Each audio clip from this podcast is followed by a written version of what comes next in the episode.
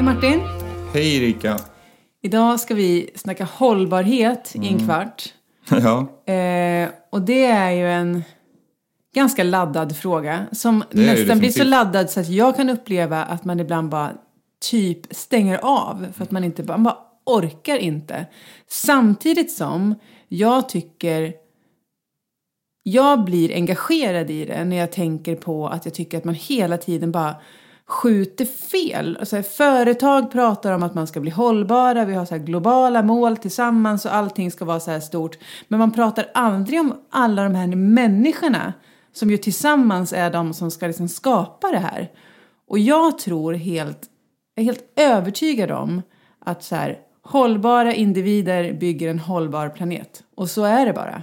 Och med, att ta hand om mig på ett sätt som gör mig hållbar betyder inte att jag kan springa maraton och lyfta jättetungt. Utan det gör, det betyder att jag ger mig själv det jag behöver för att må så bra som möjligt själv.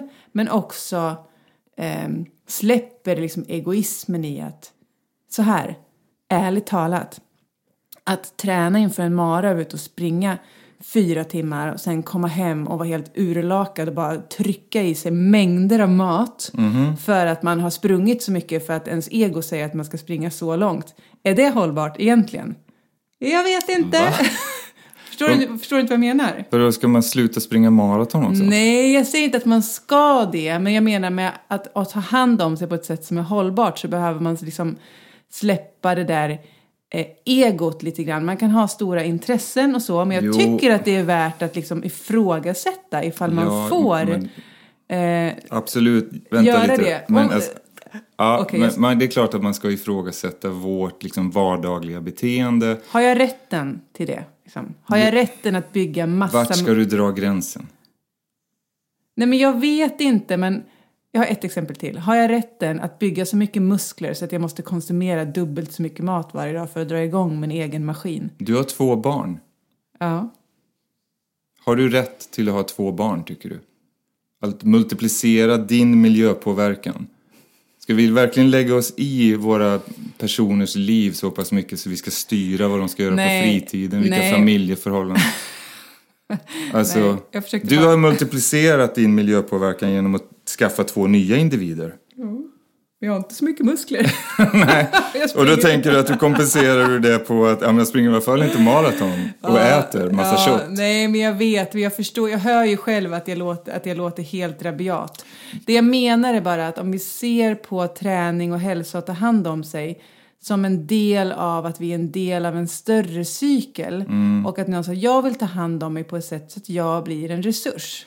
Det vill säga jag vill vara mjuk och stark, jag vill sova, jag vill äta bra så att jag mår bra men också så att jag inte liksom är en belastning på Nej. den här planeten. Min poäng är väl att vi kan inte leva i samhällen där vi ska punktmarkera människor och vilka beslut de ska fatta i sin vardag utan vi måste ju guida människor och våra liksom grannar och medborgare så att de fattar kanske då mer långsiktiga beslut. Jag håller med dig om att vi behöver kanske utgå ifrån någon form av tanke kring vad kan jag bidra med idag? Och hur kan jag liksom bli en bättre medborgare på den här planeten? Och vad är liksom mitt, vad är mitt syfte och vad är, vad är mitt bidrag här? Eh, det tycker jag är en bra grundtanke, men samtidigt så kan jag ju tycka på ett politiskt perspektiv så lägger vi alldeles för mycket fokus på individen. Visst, om vi multiplicerar liksom alla våra handlingar med alla liksom våra grannar och medborgare och så, så är det klart att det ger en väldigt stor effekt. Så att en litet agerande multiplicerat med många personer ger ju stor effekt, förstås. Men samtidigt så är det som att de stora bovarna bara gör det i skuggan medan vi ska liksom sortera plast och betala sju spänn för en plastpåse. Så har vi nationer på den här planeten som bygger kolkraftverk liksom 2020. Vet du hur många kolkraftverk Kina byggde under 2020? I snitt. Kina har dessutom skrivit på miljöavtal, globala miljömål. Nej, nej, jag vet inte. Cirka ett i veckan. De byggde strax över 52 nya kolkraftverk under 2020. Och då kan man då ta det ännu längre. Varför behöver Kina en sån stor produktion av el och sån stor produktion av elkraft?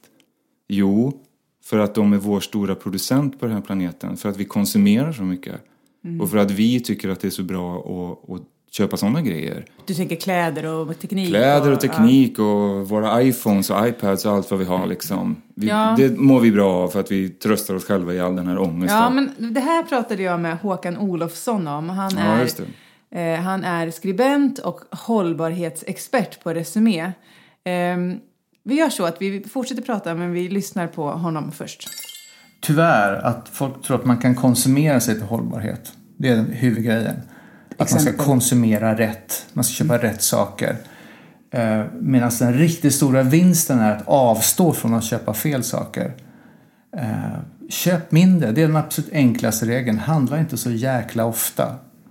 Eh, ekologisk bomull exempelvis, nu till det mat. Men gå inte och köp ekologisk bomull. Mm. Köp några jävla banlonplagg på Myrorna. Det är mycket hållbarare. Det är redan producerat.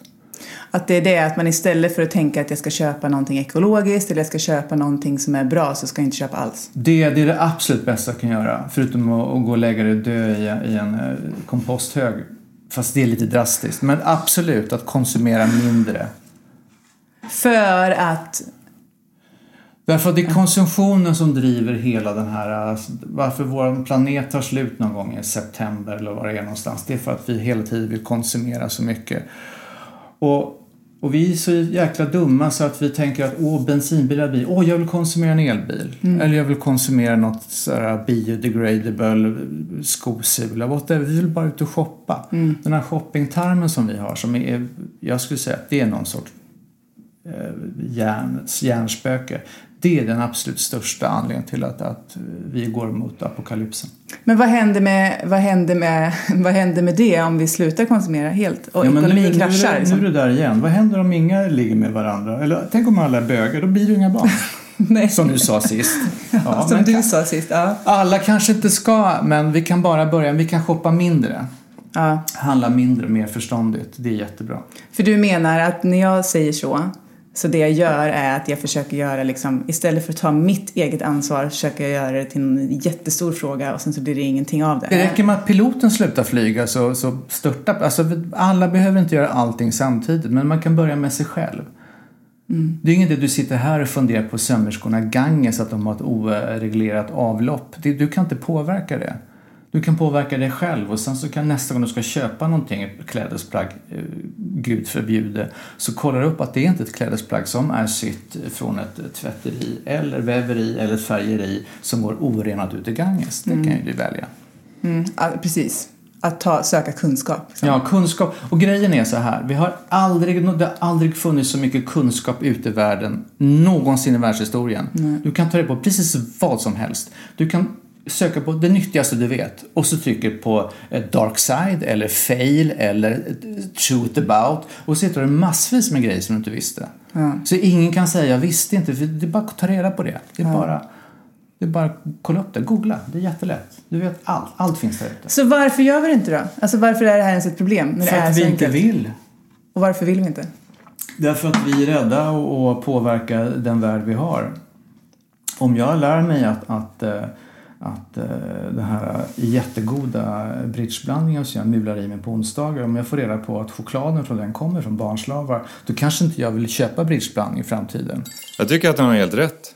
I varje fall i det här som han pratar om. Jag tycker att han har helt rätt i att vi kan inte bära liksom den här bördan av sånt som vi inte kan påverka utan vi kan se till vårt eget hus. Vi kan, precis som du är inne på, vi kan börja med oss själva, vi kan fatta, vi kan absolut konsumera mindre kanske saker... Då hamnar du på den enskilda individen igen. Ja, men det är inte då. det som jag menar utan det är som att vi skuldbelägger individen när vi inte gör det. Den här polismentaliteten från våra andra kära medborgare och att det ska pekas finger och det eh, vi vet aldrig liksom orsakerna till att någon familj behöver ta bilen eller någon familj behöver ta flyget eller varför de behöver göra det eller varför de kanske inte hinner sopsortera eller vad det nu kan vara. Man vet aldrig orsakerna till det och det behöver inte vara så himla blodigt varje gång det ska debatteras att det här personansvaret utan alla kan göra så gott de kan enligt bästa förmåga liksom. Mm. Och sen så får vi inte, liksom inte glömma bort de stora drakarna i det här. Men det som jag tycker är intressant att tänka på det är att vi hela tiden fastnar i att, liksom, att prata om det här som en belastning för oss. Och jag tänker att om man vänder på det helt, så nu var jag ganska krass och hård där i början och pratade om så här, har vi verkligen rätt att springa maraton eller bygga massa Mm. muskelmassa och hela den biten. Jag tycker att det är en intressant liten brandbomb att slänga in i diskussioner för att vi tänker aldrig på det, vi bara Nej. tar oss rätten till det. Men jag tycker också att de som inte gillar att, att träna till exempel.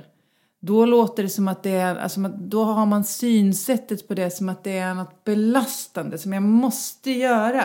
Men saken är ju den att men vi är skapta för att ta hand om oss om vi gör det på ett sätt som vi tycker om eller på ett sätt som känns skönt så mår vi rätt bra av det. Alla. Vi behöver liksom bara plocka bort vad vi borde, måsten och prestation och sånt ifrån det. Och jag tänker att det är lite samma sak med enkla saker som vi kan göra. Typ sortera papper och plast. Vi tar det som en så enkel grej.